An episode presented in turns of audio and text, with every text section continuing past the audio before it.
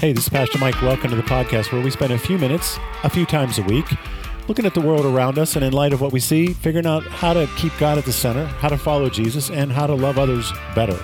Today, Adam and I continue our conversation about righteousness. Hope you enjoy it. We call it Rechurch.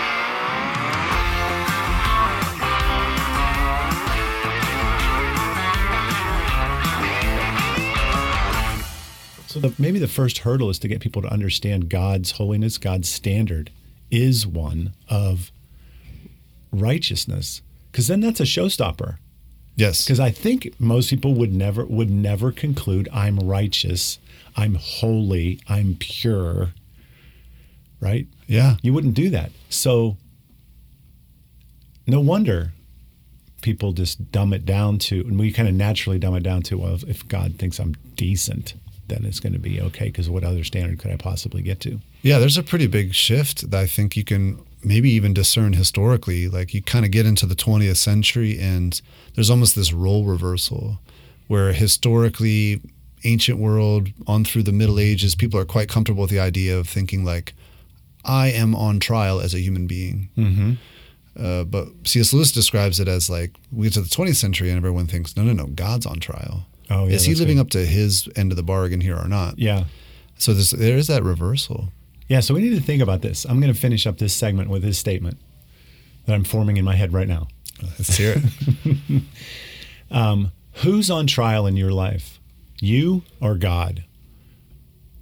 That's a fascinating question and one that uh, deserves all kinds of thought because it, it would it would reveal a lot. I think. Yeah. For the Christian to That's think what I've that heard question. back since the since the message. There's been a few people that have commented and said, "Wow, I had to sit down and think about my life like I hadn't thought about before. The stuff I'm doing, like why am I doing it, Yeah.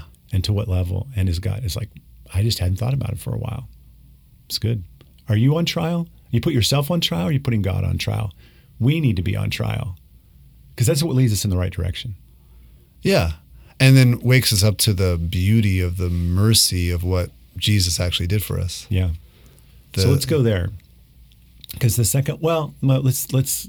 Um, I'm sorry, I stepped right on the end of your statement. there. No, I I didn't have a whole lot more to say. yeah, but I didn't even let it sink in. I just kind of jumped. I'm just it. saying, if you can think about God's righteousness and absorb that, and also think rightly about your own life and be willing to be honest in your assessment, then you start to maybe have a greater sense of just the, the beauty and the majesty of, mm-hmm. of, of God's his his way, Right. his way towards us. Yeah. You'll probably have to pass through the second thing that's a blockade, though. You, if you start to think rightly about yourself, you will you will find your way toward Jesus, or you go to self deception. Yeah, because who can hang in the tension otherwise? You either have to accept that you're substandard, or Ouch. ouch, or you go, well, no, I'm Right. okay. I'm okay. I've looked at myself. I don't like it, but we're just going to say it's fine. Yeah. We're just going to say that meets the standard. It has to. Just Yes. to deceive yourself. Yeah. Overconfidence. I see it all the time. I think there's an enormous amount of overconfidence in how much God loves you. Interesting. I want to hear more. Well, we know He loves us deeply. I guess what I mean to say is that it would be better to say we are overconfident in His divine approval. Oh, that's a good word. Because I do think we're quite turned around and confused about the differences between love and approval. Yeah. You know, in, in our modern sense of friendship or even, Yeah. you know, relationship, we have this deep sense of like, if you're going to love me, Yeah. you will also then, of course, you know, approve of my every move, Yeah. baptize everything I ever do. Yeah. And I just don't think that's actually coherent. It's not Yeah. true. That Yeah, there's a difference.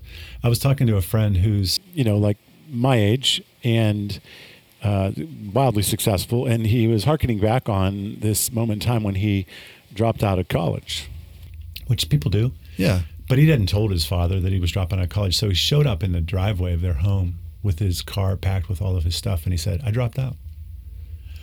and the dad was like, Oh, okay. Um, I love you. I understand life is hard.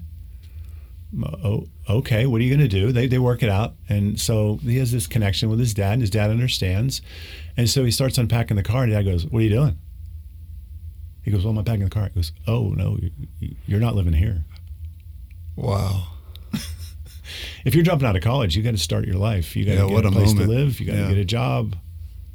I love you, but that's your decision, and Right. you're not living here. That's like, a, that's a moment. yeah, that's the difference between oh, I love you, but I do not approve. Right. Uh, this is not up to standard, and if we're going to call it the new standard, then you're on your own. You're choosing to be on your own.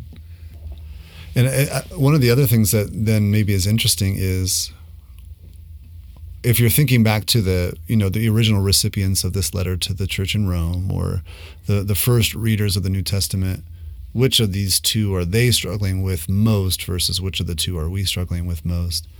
And uh, I think they're uh, the the self deception I think might be what we struggle with most, maybe, but I don't know if that's the one they would have struggled with most. It's almost like that pendulum has swung a little bit. It's like in those days, it's like, of course, people get left out. Yeah, How could they be included? Look at them. right. And then uh, today, maybe it's more like n- there's no no one could be left God out. God loves people so much. God would never leave anybody out. yeah. no matter what, except that guy who really hurt me, Yes. And also Hitler. and Hitler, Yeah. and any heinous criminal of any sort would What- clearly be left out. Yeah. So we get you know we can take ourselves right off that hook because I mean I'm not that. I'm bad. not Hitler. I'm not that bad. Yeah. Right. There's your self deception. Is I'm good enough for God. Yeah, which Paul has already dealt with. You look at Romans 2, we'll get there eventually. And In Romans, if you go in order, the study that's a long book. Probably people hardly they get to eight and it's like okay, that's good. that's probably true. We made it. We'll leap ahead to 12. And then if you get to nine and ten, it's like okay, we're done. right. Right. So we've, I think we've done the world a great favor. Yes, we have.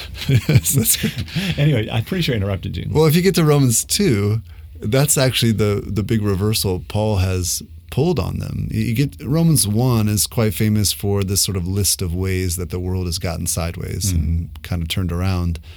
And you can almost feel like one side of the room's nodding their heads going like that's right. That's right. Those hmm. people over there, they are such a mess. And then you get to Romans 2 and Paul says, "And you who judge, you do the very same thing." Hmm.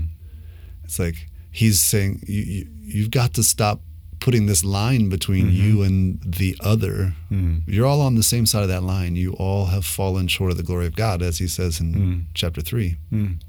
Well, that's a clear. He's taking a clear cut at self deception there. Yes. So we think we're good enough, Yeah. and we're not. And that's the hardest part. This is where this is where we're gonna have to go this week is to talk about how is it that I can be righteous apart from my performance, and not be lying to myself at the same time. It doesn't really seem possible. It would take some sort of God to solve that conundrum. Some kind of a long-awaited solution. Yes.